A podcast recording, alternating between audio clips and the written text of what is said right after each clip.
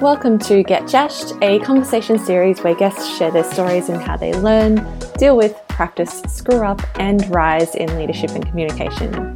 I'm your host, Jess Jash, founder and head creator at JLeigh, where I help impact positive change in high performance teams. I believe there is more than one way to do leadership and communication, so here we are.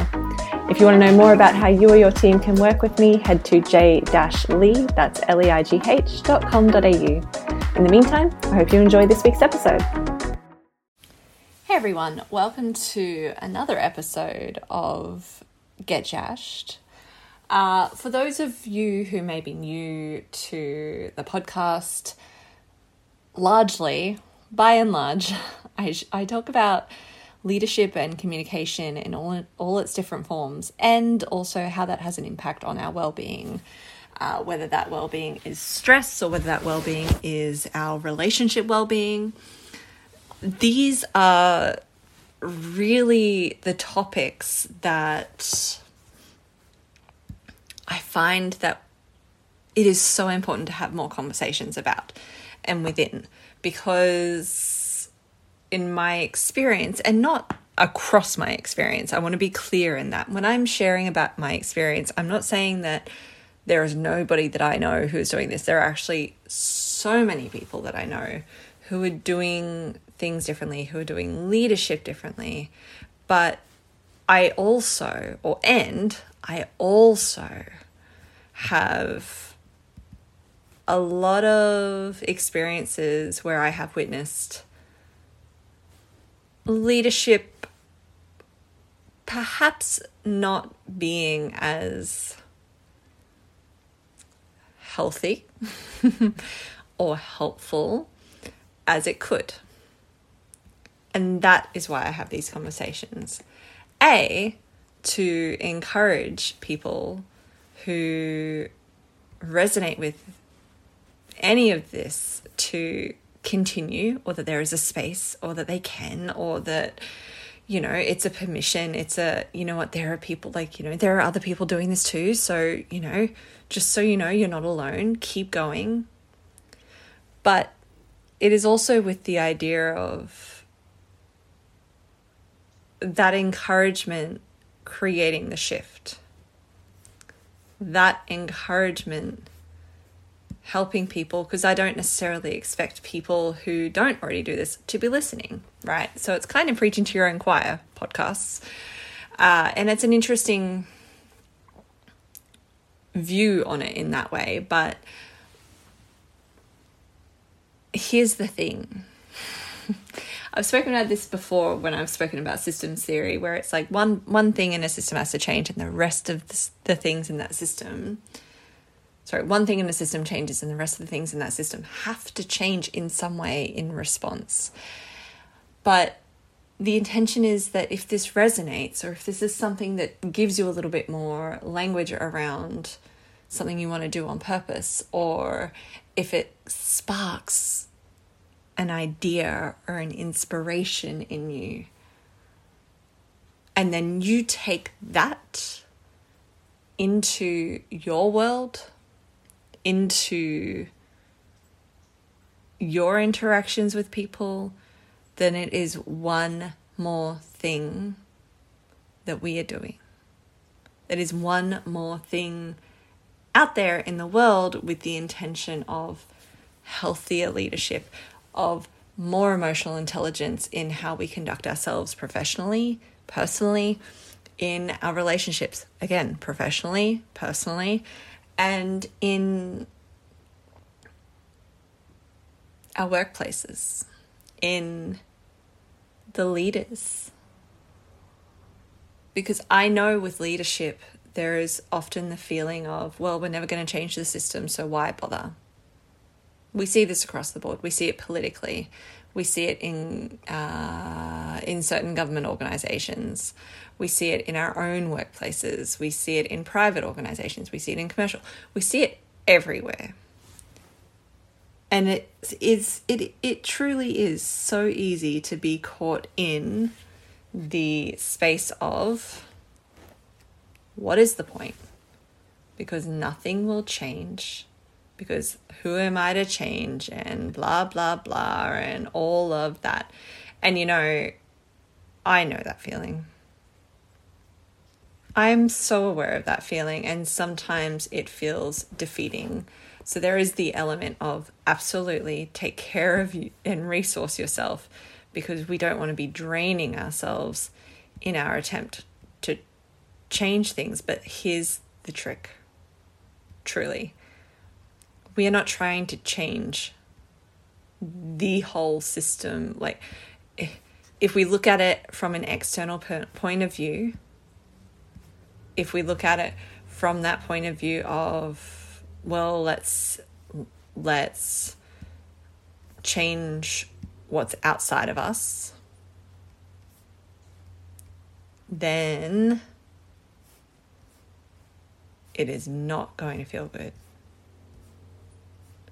Then it is never going to feel like something that is accessible to us.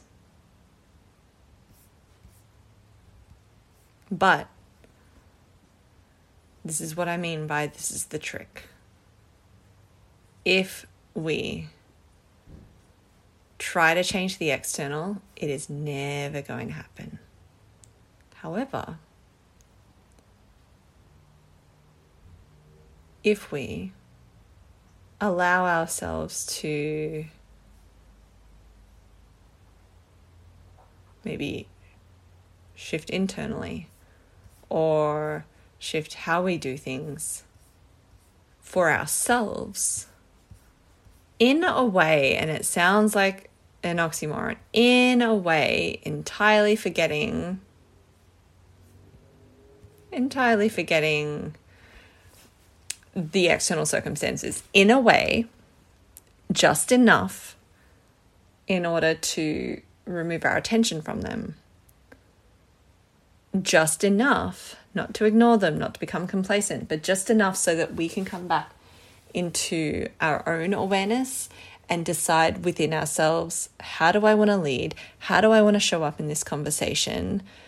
Even though I may, how do, how do I need to regulate myself so I can show up in the way that it more aligns with my values versus aligning with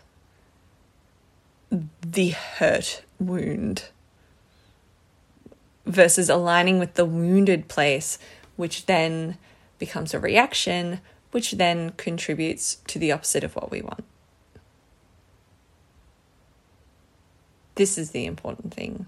So, this is why I say it's not ignoring the external circumstances, it's knowing that we change external circumstances more when we come inward and practice regulating ourselves.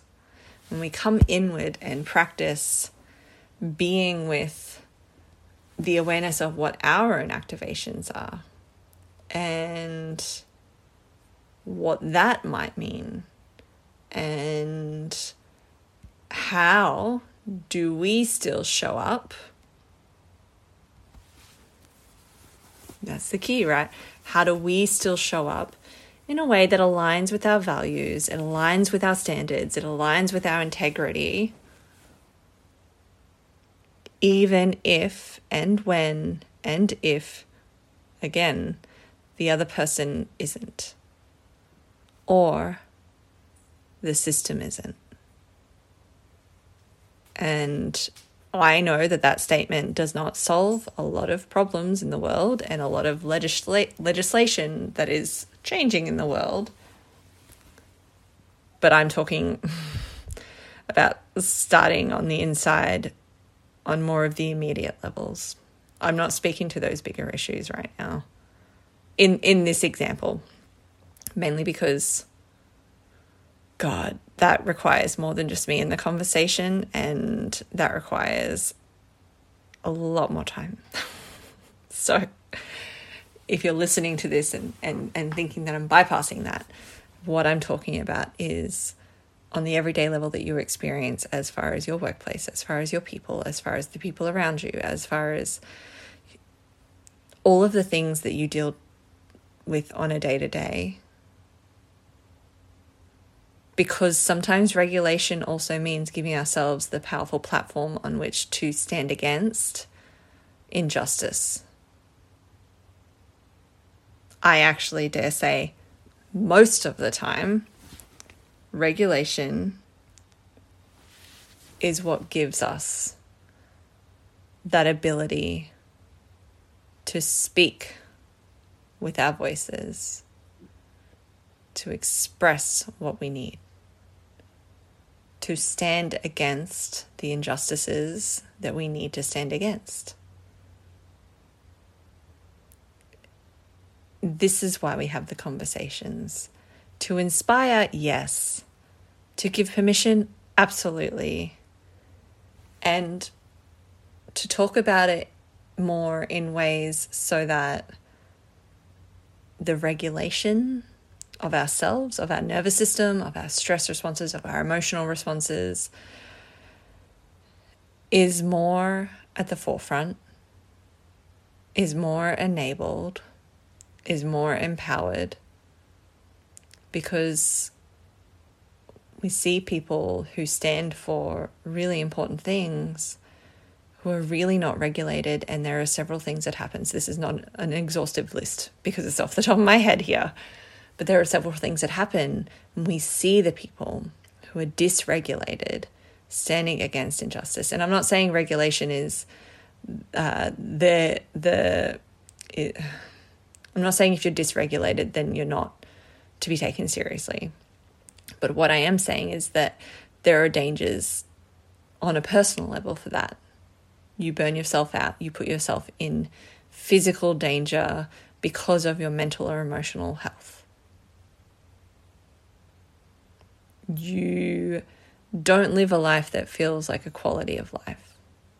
And you also risk. Hmm, you also risk doing more harm to the cause, to the very valid and worthy cause, doing more harm to the cause than you intend and then is useful when there is this constant dysregulated state. Again, I'm being very careful with how we talk about this because as we lead, as we lead ourselves, as we look at our leaders and as we look at the decisions that are being made of leaders that might not be in our immediate power, there are a lot of systemic things. There are a lot of things um, socioeconomically. There are a lot of things that are in place that are designed to keep people in a dysregulated state. So I'm by no in no way am I judging or criticizing dysregulation. I have several, like, because regulation is a practice. And that is what I'm saying. The more we practice it, even if things aren't perfect, and I and I know that there are going to be moments where it feels like you're in survival mode. And and that makes things infinitely harder. And this isn't necessarily going to be an immediate solution for that. However, for, for those who are able to practice more, remember systems theory, remember one thing, one thing can change and it supports the rest because we are working towards a tipping point. For those who are able to practice more regulation, we do it for ourselves, but we also do it to hold the space for those who may be in such a survival mode state in any issue, in any area. As leaders, we do it to hold that space and hold the ground, particularly when there are going to be people who can't. So you can see this on a political level and you can see it every day on an everyday level in your workplaces, in your families.